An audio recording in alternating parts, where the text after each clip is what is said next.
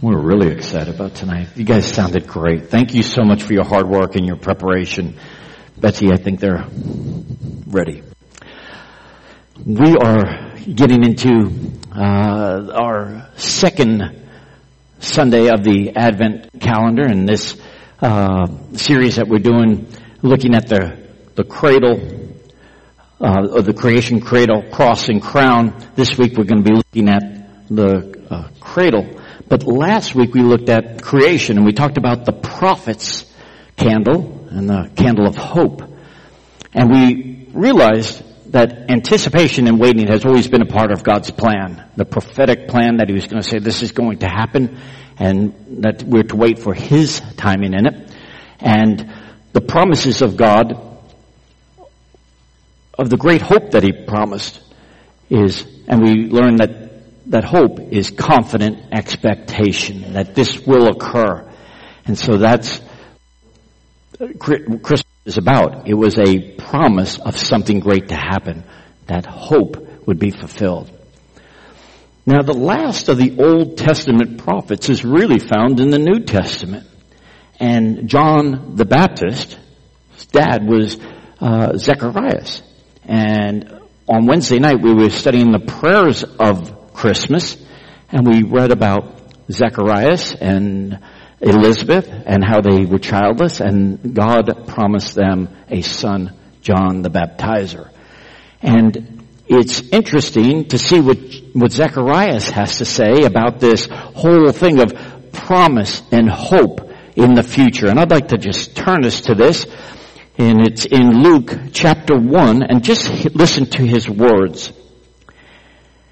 And this is Zacharias. And his father, Zacharias, was filled with the Holy Spirit and prophesied saying, Blessed be the Lord God of Israel, for he has visited us and accomplished redemption for his people, and has raised up a horn of salvation for us in the house of David, his servant, as he spoke by mouth of his holy prophets from of old salvation from our enemies and from the hand of all who hates us, to show mercy towards our fathers, and to remember his holy covenant, the oath which he swore to Abraham our father, to grant us that we, being rescued from the hand of our enemies, might serve him without fear. In holiness and righteousness before him all of our days. And you, child, will be called the prophet of the Most High, for you will go on before the Lord to prepare His ways, to give to His people the knowledge of salvation by the forgiveness of their sins, because of the tender mercies of our God, with which the sunrise from on high will visit us, to shine upon those who sit in darkness and the shadow of death, to guide our feet into the way of peace. As we look and we look at this season that we're in and we look at each of the weeks, we're looking at what the prophet said from creation on about this promised Messiah, the first promise being in Genesis. And then we see now being fulfilled in the birth of the Lord Jesus. And then next week we're going to look at the cross and then we're going to look at the crown that following week.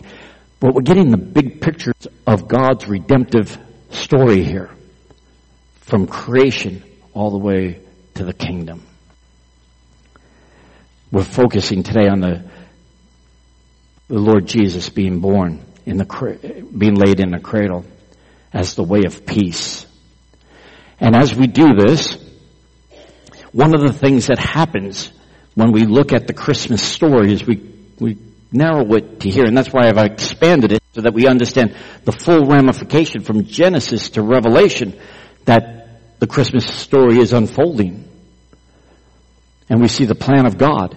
And the problem that sometimes happens is we see this, the lovely cradle, the manger where the babe is laid, and we see the baby and it's a wonderful time and we can get focused on just the baby. And I'm not saying the Christ baby, we say, oh, the baby, and I remember my kids, and then I think about the, the enjoyment with them and all that, and it takes off or the focus off what Christ did. by coming to earth. And we're going to look at that today. So we want to recognize what it took to come to earth, but keep it in the big picture story. So we're going to look at understanding Christmas, looking at the cradle, and as we've lit the second candle, this is the Bethlehem candle of peace. I'm going to focus that uh, as a theme. So if you would please stand with me as we read from Luke chapter 2 verses 1 through 7. You're a familiar account to many of you, this Christmas account. But let me read from it. And in honor of reading God's Word, we'll stand. Starting in Luke chapter 2 verse 1. Now in those days a decree went out from Caesar Augustus that a census be taken of all the inhabited earth. This was the first census taken while Quirinius was governor of Syria. And everyone was on his way to register for the census, each to his own city. I'm sorry. Joseph also went up from Galilee, from the city of Nazareth to Judea, to the city of David, which is called Bethlehem, because he was of the house and family of David, in order to register along with Mary, who was engaged to him and was with child. While they were there, the days were completed for her to give birth, and she gave birth to her firstborn son, and she wrapped him in cloths and laid him in a manger because there was no room for them in the inn. Please be seated and may God add his blessing to the reading of his word. So as we look at this text and then what Jonathan had shared earlier, we're going to look at Bethlehem prophecy and the significance of that. Then we're going to look at what it really meant for Jesus to become human. And then we're going to look at his brokering of peace, that he was going to be our peace. So looking at Bethlehem, it's a small village just about six miles from Jerusalem. So it's a suburb of Jerusalem in our terms. In those days it was a little less sparse and so it was remote. And so they go from uh, Nazareth down to uh, Bethlehem to be registered, which is a journey of about 65 miles from Nazareth to uh, Bethlehem. And so if you think if you were to go from here to Greenville, that's about that far. But try doing it with a pregnant woman and a donkey and walking it. So that's what they were, and the terrain was not that good, and the road went up to Jerusalem and then down from Jerusalem, so it was a challenging journey for him, But it's about six miles south of Jerusalem. And it's the ancestral home of David, the shepherd king. He becomes very important in the story because we're going to see about a lineage. And in Luke 2 4 we read that, that they went to the city of David, which is called Bethlehem because he was of the house and family of David. So keep that in mind. That's going to be an important thing. Now, in Micah 4 8 and in Micah 5 2, the passage that Jonathan read, these both prophesy about Bethlehem being significant. And it was going to be important to this Messiah. And we just sang about Messiah. Messiah is the Hebrew rendering of the word anointed one. In Greek, it's Christ. So if you were to say it in Hebrew, Yeshua HaMashiach is Jesus the Messiah. Jesus the Christ. So that's a little different. Sometimes you'll see those terms. What's the difference between Messiah and Christ? One's Hebrew, one's Greek. Now Jacob buried Rachel there. Boaz and Ruth were from there. Obed and Jesse and David were from Bethlehem. So it's important in the lineage of David. We see that um, uh, Ruth, the book of Ruth, and Boaz, that's in the lineage of David, which goes on to the lineage of Christ. Now, one thing that Bethlehem was known for were the fields around it, the grazing fields for the uh, sacrificial uh, lambs that would be taken to the temple. They were raised by Levitical priests and uh, the sheep for the sacrifice in the temple. In fact, in uh, Micah 4:8, you'll see the term "tower of the flock," and that refers to a tower that was located called Migdal Eder in in Bethlehem, in which the priest would come down from Jerusalem. They'd go up and survey how the uh, sheep are going without getting uh, dirty themselves and being un- and being defiled by walking among the sheep and all of that. So they would use that tower. But Bethlehem also means house of bread. That's technically what, if you were to break down the word, what it means, house of bread. And it is interesting that Jesus said, I am the bread of life. The very sustenance of our life, our spiritual life, and what life give, uh, the significance of life is found in the Lord Jesus Christ. And He is that bread, that sustenance to us. So isn't that interesting that He's, the bread of life comes from the house of bread in the town of Bethlehem.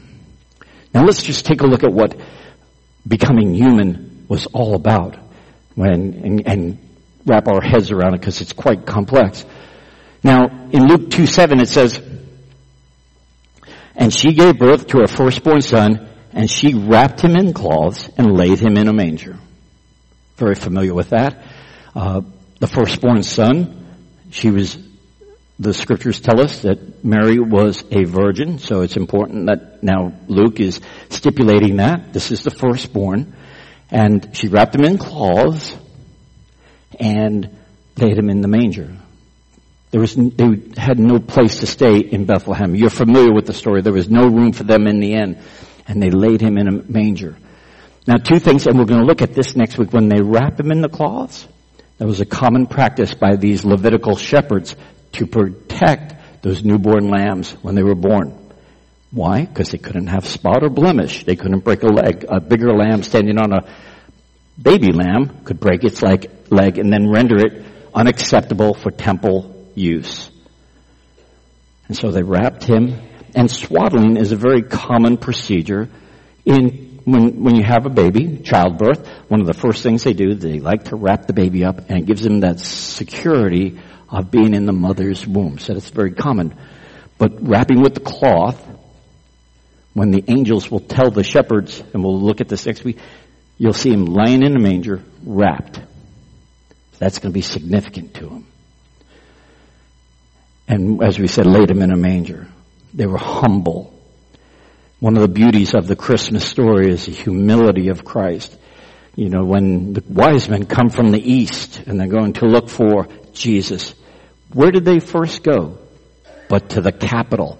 Where else would a king be born? But in the capital city. And they found out through the prophets that no, he'd be born in Bethlehem, so they made their way to Bethlehem. So here, him born king of the Jews was going to be born in a lowly estate in Bethlehem. And so that forever removes the excuse, well, you're rich and you don't understand my plight. You're out of touch. He came to his own and he understood the challenges of living life, the challenges of being poor, the challenges of growing up in uh, poverty. So he understands us. And then it tells us in the Matthew account of the birth of Christ, it uses the phrase, God with us, Emmanuel.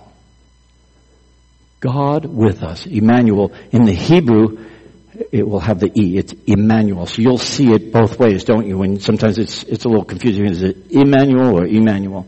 One's Hebrew, one's Greek, and that's why I just point out to you. But God with us.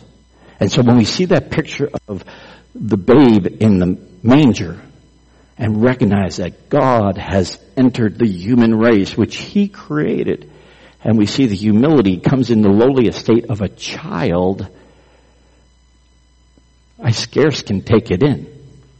And I hope that as you wonder about this Christmas story, that you recognize what the Lord did.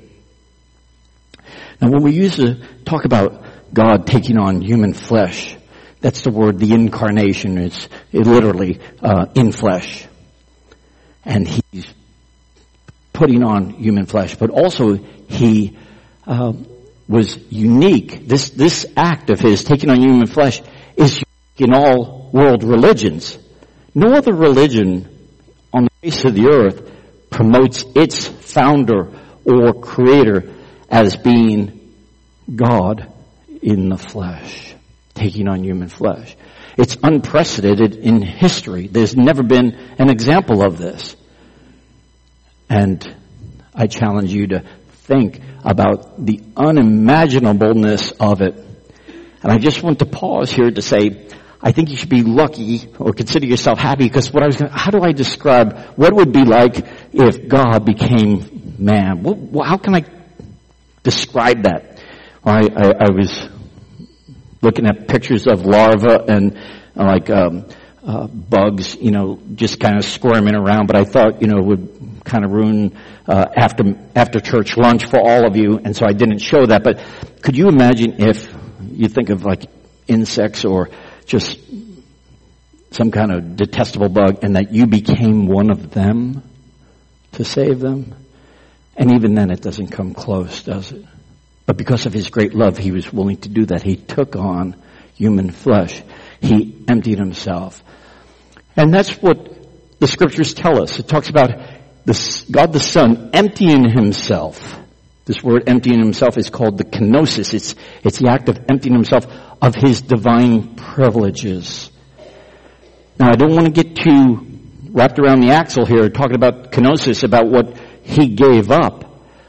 The scripture is very clear that it says in Philippians, who although he existed in the form of God, did not regard equality with God a thing to be grasped, but emptied himself, taking the form of a bondservant and being made in the likeness of men. And then it says in Colossians, for in him all the fullness of the deity dwells in bodily form. So while he emptied himself of his divine privilege, he still retained the attributes of omniscience, omnipotence, the godly attributes of who he was. But he willingly gave up some of his divine privileges. God becoming human flesh. I scarce can take it in. Now then we see why he really came. And it touches on what, what Zechariah said, and what Micah says, as Jonathan had read, brokering the peace. And that's why this second candle in this Advent season is called the candle of peace, the Bethlehem candle. And if you remember, you've heard this. We we've sang this this morning in in uh, in our hymn. Glory to God in the highest heaven, and on earth peace to those on whom His favor rests. The reason I highlight this, this is in Luke two fourteen, and this version that I chose is the NIV version. And the NIV has been accurate in describing the words, and I'm going to contrast that with maybe what the King James says. Glory to God in the highest and on earth, peace, goodwill toward men. The peace of God and the goodwill of God is to those upon whom his favor rests. It's not like, okay, everybody, I'm good with you and you know, you, we're all in. No, the favor of God is extended to those who have made peace with God. And that's the important thing about this passage, speaking that God's favor resting upon those in whom His favor rests. His forgiveness rests. One of my favorite Christmas songs is I heard the bell on, bells on Christmas Day. I don't know if you're familiar with this. I'm certain you are. It's, it's a great favorite. It was written by Henry Wadsworth Longfellow in 1863. If you're familiar with your history, in 1863, what was going on but the Civil War? In the heat of the Civil War and the bloodshed and the loss of life on both sides was astronomical. And so Wadsworth writes this poem that's been put into a hymn. And why I like it so much is because of its truthfulness. It's not pie in the sky. It's telling it the way life is, and God knows how life is. And this is what he says in that third verse. He says, And in despair I bowed my head there is no peace on earth, I said, for hate is strong and mocks the song of peace on earth, goodwill to men. Doesn't that describe our day? The hatred in our culture, in our society, everywhere you look. You can't get away from it. And so here I'm speaking about peace and joy and happiness and it's discon- disconnect there. It just doesn't make sense because we know of all the heartache. But that's exactly why Jesus took on human flesh to deal with that heart, to deal with that hatred, to deal with that hurt. It's been said if you want to uh, change the world, start with yourself. And not just superficially, not just um, on the outside, but experientially with God. I like what Romans says. It tells us, therefore, having been justified by faith, we have peace with God through our Lord Jesus Christ. So you want to change the world, you want the world to be a better place, you start with settling peace in your own heart. Make peace with God. And that's what God in Christ did for us when He came flesh. And we have peace with God through Jesus. Now, I just want to explain how before you came to faith in Christ, and if you're apart from Christ today, you're basically raising your fist in rebellion to a holy, sovereign, omnipotent God. You're shaking your fist in his face. That's called sin. It's rebellion. And we want to do it our way. Fortunately, God in his love and his mercy sent his son in an attempt to reconcile us to himself. In fact, if you notice, there's one hand coming from heaven and one reaching up. And that hand from heaven is the God of Abraham, Isaac, and Jacob, and the God and Father of our Lord Jesus Christ. And this is what makes Christianity unique from every religion in the world, is God reaching down to man. God reaching down to sinful man. Most world religions, I'm going to aspire to be better. I'm going to reach levels of consciousness, nirvana, higher levels of awareness, that I'm going to work my way higher and higher on this rung to get closer to God. It doesn't work that way. Never. Not by works of righteousness which we have done, but what He did in Christ. That He's reaching down to us. And reaching, He reached down, He sent His Son to dwell among us to reach down and save us. And as we do, as we accept that reconciliation with the Holy God to be forgiven of our sins, then we can be restored.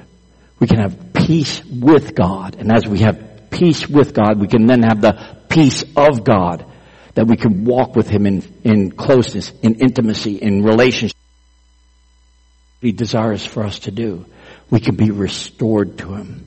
And the question that I have for you today is, which sets of pictures would illustrate your life? Are you still in rebellion to a holy God?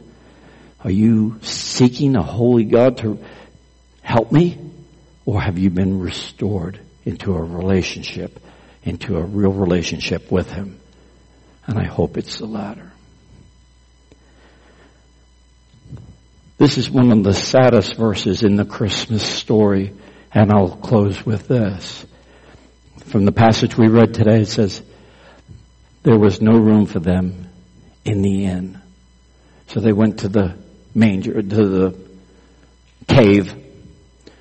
And in Bethlehem there were rocky caves. That's where the animals would go when the weather would turn bad. And they laid him in a manger because there was no room for the, them in the inn. And so since the beginning of time, people have made excuses and have not allowed or made room for him in the end of their heart. They've kept him out. They've kept him at arm's length. They've resisted him. They've pushed him away.